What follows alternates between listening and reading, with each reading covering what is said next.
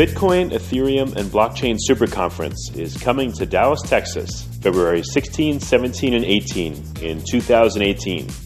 If you know of a better way to get the latest insider knowledge about crypto, to hear directly from the top minds in this field, to interact personally with 800 fellow crypto lovers, hodlers, investors, miners, traders, developers, and founders, then I'd like to hear about it. If you don't, then you don't want to miss out. Register today for the Bitcoin, Ethereum, and Blockchain Super Conference.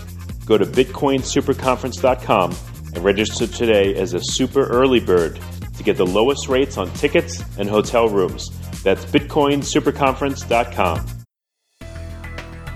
Welcome to Almost Here, Round the Corner of Future Technology podcast with Richard Jacobs. Future technologies poised to transform our lives for better or worse are the focus of this podcast. Almost here means these technologies are now here and starting to be used, or just around the corner, from Bitcoin to artificial intelligence, 3D printing, blockchain, virtual reality, and more. Hello, this is Richard Jacobs with Future Tech Podcast. Uh, my guest today is Ben Feldman, the VP of uh, Technical Operations at NYIAX, N-Y-I-A-X. Ben, how you doing? Doing well, thanks. How are you? Good. Thanks for coming. So, uh, you know, thanks for having us. We always start with the basics, so tell the listeners about NYIAX. What do you guys do? Sure. So we are a, uh, a forwards advertising contract exchange.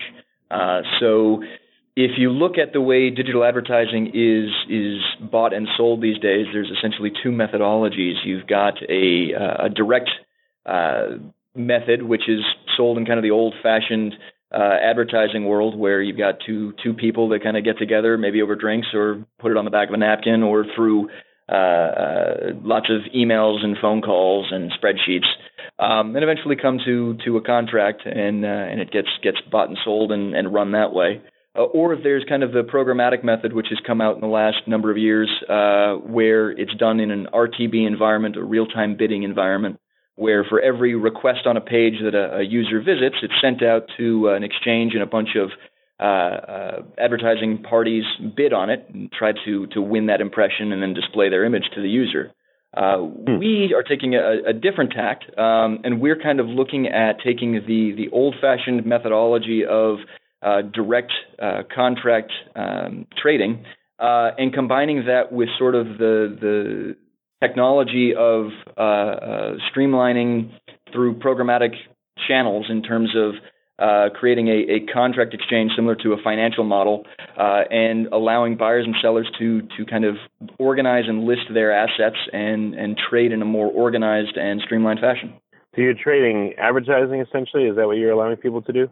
That's correct. Yes. So it's it's essentially a financial exchange that's been modified for the advertising industry. The assets are the impressions that a, a publisher may have access to, and the campaign that a, a buyer advertiser is uh, looking to send to those users. Are you creating a secondary market for ads, or is it just primary where they can bid and buy the ads at the best price in bulk?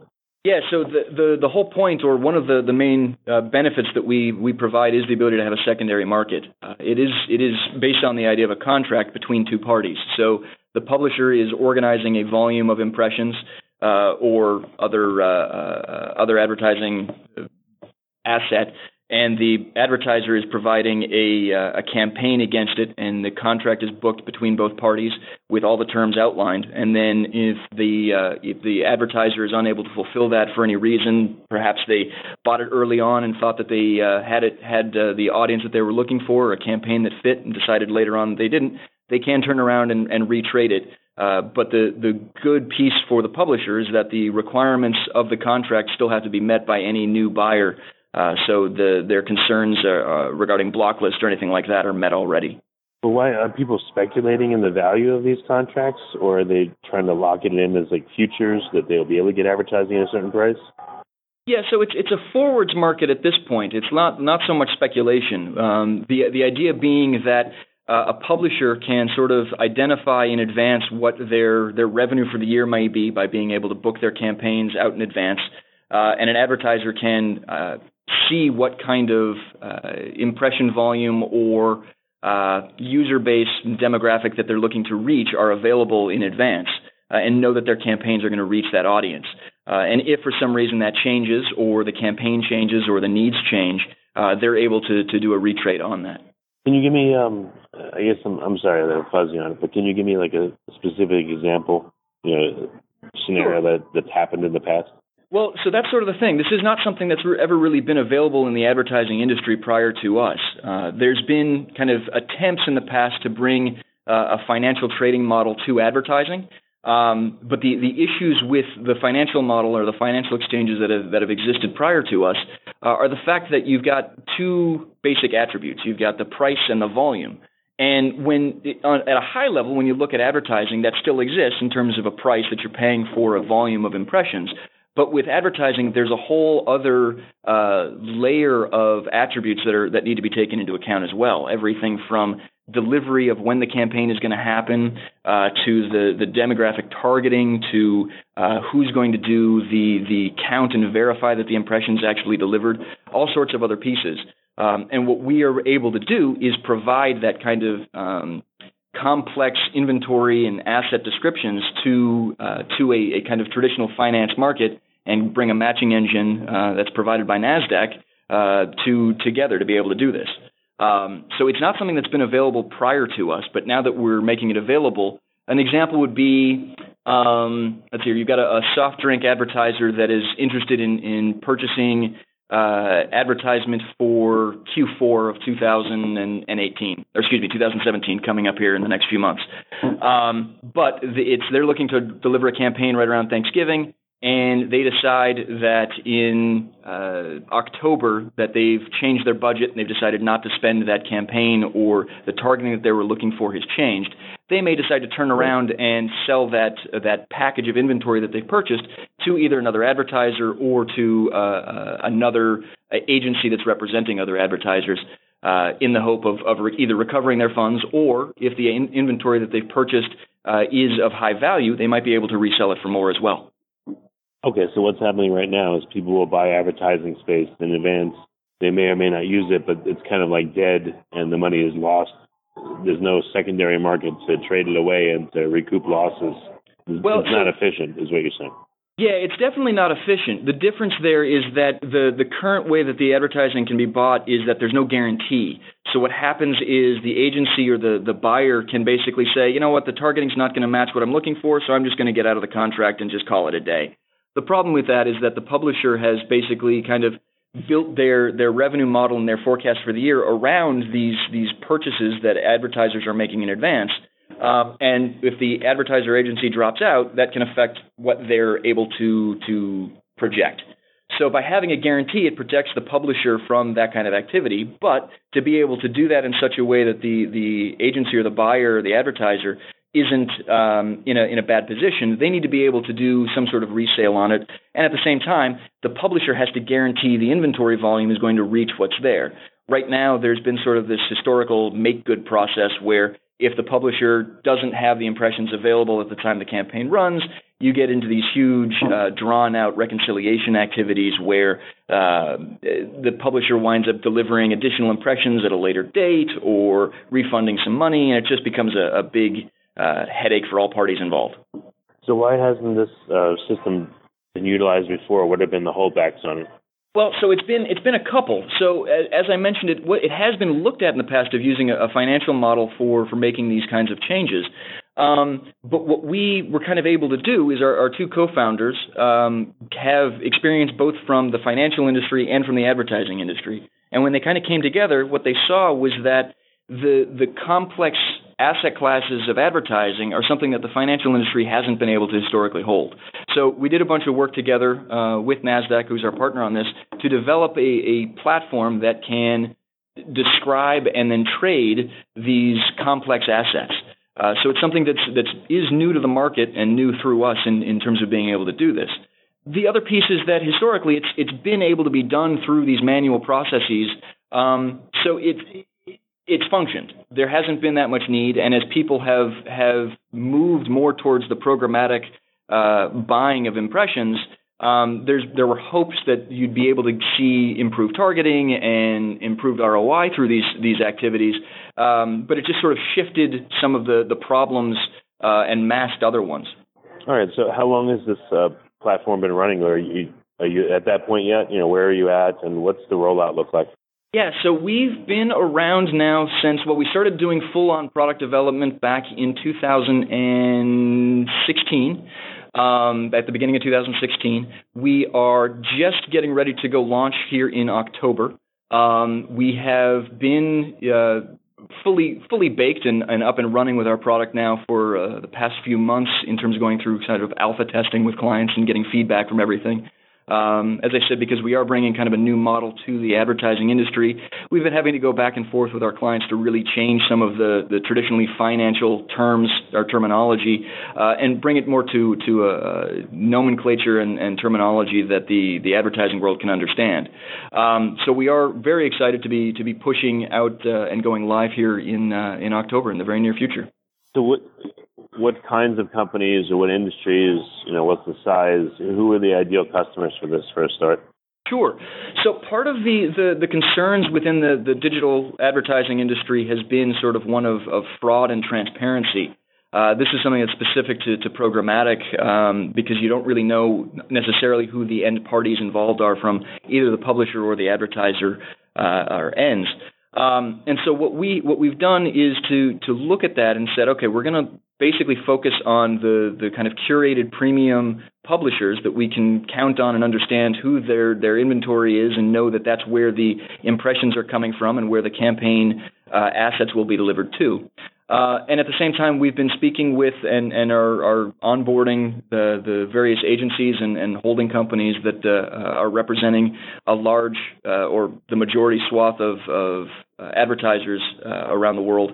Um, at the same time, we are speaking with direct ad- uh, advertisers as well. All right. So, any specific um, companies that are coming on board to start? Can you say, you know, any industries that you're focusing on? Size of players in the industry. You know, who do you think will be the early adopters of this?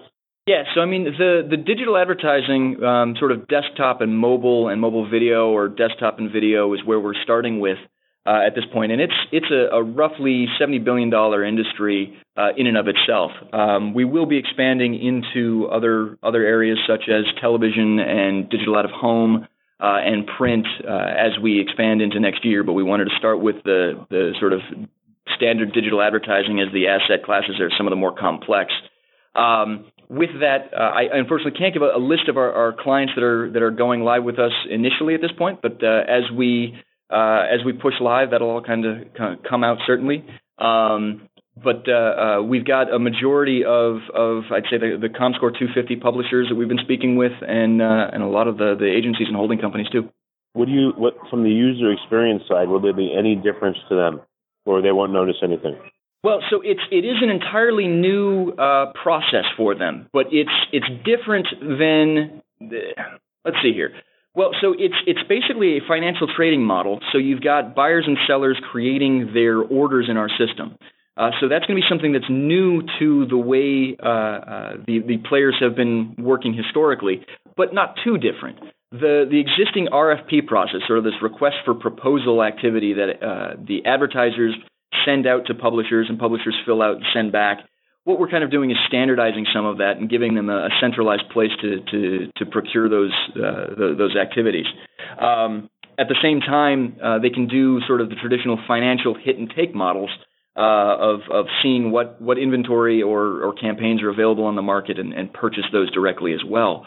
Uh, so it, it is a new sort of uh, activity that will be required, but it's it's not uh, anything super changing for them from a uh, uh, an actual tactical uh, activity. Um, the the players that are involved in terms of the the day to day work, the the salespeople and the the, the buyers and sellers. Uh, still will be able to do it. We've got a, a very competent client success and account management team that are will be onboarding uh, users both on the buy and sell side and kind of walking them through this as they learn how to use the system and kind of understand how to change their methodologies. Um, we'll be moving to a, a very kind of uh, self-service platform uh, as people get comfortable with it, just like you would in any uh, uh, financial trading system. What's been the feedback so far, and the you know the it's been how really are, how great. How are companies reacting to this? So it's it's it's great. We've been getting a lot of good solid feedback, both in terms of the, the user testing as well as from uh, uh, the companies. This is as we've been talking with them about the the the, the projects itself. the uh, um, from the buy side, they're looking at it as a way to be able to sort of uh, understand what their the assets that they're buying in advance is, um, and understand how to uh, uh, how to be able to to gain the ability to retrade, which is something they've never had before. And from the publisher side, it's it gives them a, a way to kind of make sure that they're able to guarantee their their potential revenue streams and know what they have, but also be able to bring forecasting and uh, uh, and bulk buying and selling to uh, to markets that they haven't before. Um, it's it's a good mix. Uh, it also doesn't hurt that uh, uh, that we've had Nasdaq helping us with this as well. The, the fact that we're built on top of their um, their platform, their their their X-stream platform, is extremely valuable. Um, and it's been uh, it's been a great set. We've we've been able to to overcome a lot of uh, sort of early uh, teething issues that some startups would have, simply because we've we've got a a platform that's been around for a number of years and is very stable, um, and we're using that matching engine to to great effect. The the work that we built on top of that is uh, uh, is is quite complex, and utilizing that with Nasdaq is is a great set. What do you think your interaction will be with the gigantic online advertisers, Amazon, Google, you know, Facebook, any interaction with them or so what are your thoughts there? It's interesting. So Facebook and Google uh, are, are two certainly very large players. Um, the the aspect of, of, Google kind of touches into a lot of different areas, and uh, their their DFP product is their ad server that a lot of publishers are using around uh, around the world, uh, and so we are uh, connecting with them and, and uh, utilizing them as an ad server for their publishers. But we are we're agnostic to it. We are not an ad serving platform ourselves, and it doesn't really matter to us what methodology our, our buyers or sellers are interested in using. Um, when it comes to um, when it comes to, to Facebook, uh, they're they've got their own sort of methodologies and ways of of, of selling their their assets and, and their advertising. Um, and so we don't really have any any deep conversations going on with them. We'd certainly be open to it if they if they'd like to, but uh, we see that the there's a large market in regard to the rest of digital advertising at this point, and we've got a lot of stuff that we need to do with that. Um, the the the other big piece for us is is that the the assets that are being traded between the buyers and sellers within the rest of digital advertising outside of kind of those two two big players is uh, uh, is something that we can record um, and and track on on blockchain with us uh, as our core ledger. So what we've got is the ability to track everything and understand both the the asset purchase um, and and trade between parties, as well as the delivery and the reconciliation and accounting. So you're going to be using blockchain. Which one? Um, well, so I can't uh, I can't really divulge that at this point. Um, but uh, uh, as we get closer to launch or as we go live, that that information will will come out. Um, but for now, uh, it is it, we are not building our own blockchain, but we are using one of the, the traditional providers. Um, but we are integrated with it now, and we are recording the transactions onto the, the blockchain right this second. Any lessons learned from the big players online or offline? You know, in building your model, it's uh, it's not really competing with them, but you know, what do you see as you guys will be doing better or different than uh, Google and Facebook, et cetera?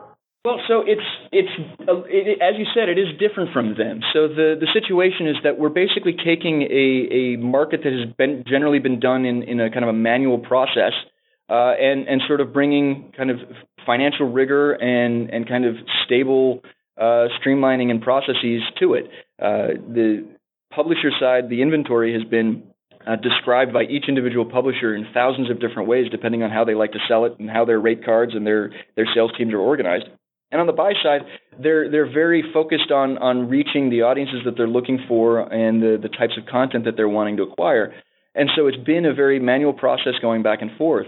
Uh, and we're we're kind of looking at the ways that that that the, the big guys have gone after their their kind of core markets. I mean, Google does search better than quite a lot of people. Um, and it's through the very, very organized and systematic approaches. And we've kind of looked at, at the ideas of being systematic and, and organized and bringing sort of translation layers between parties together to, to, to organize and simplify the, the methodologies. All right, a couple more questions. So, October, you're launching. What are the requirements to um, participate in your network as a buyer or seller? Sure. So from uh, from a publisher perspective, uh, it's it, well from either side really. It's just kind of contacting our team and uh, and getting an account set up. Uh, we're wanting to make sure that the, the publisher inventory is is that it's it's their own, that it is represented by themselves. They're not acting as an aggregator and and selling uh, inventory on behalf of a, a third party. Um, and that's partly to to make sure that the the trust and and verification of the inventory is available for the buyers to have trust in the system and in the in who they're they're buying from. Um, and from the the buy side, it's basically just making sure that uh, uh, that they're uh, able to to guarantee a, purchase and that they're interested in buying inventory uh, in advance. Uh, our teams then kind of go through uh, uh, an exercise of, of mapping the publisher's inventory and, and working with the publishers to organize their their assets and instrument classes together, um, and then helping identify where the uh, the best trades might occur to start with while we get people trained up on the systems. Okay, very good. And what's the best way for interested companies to contact you?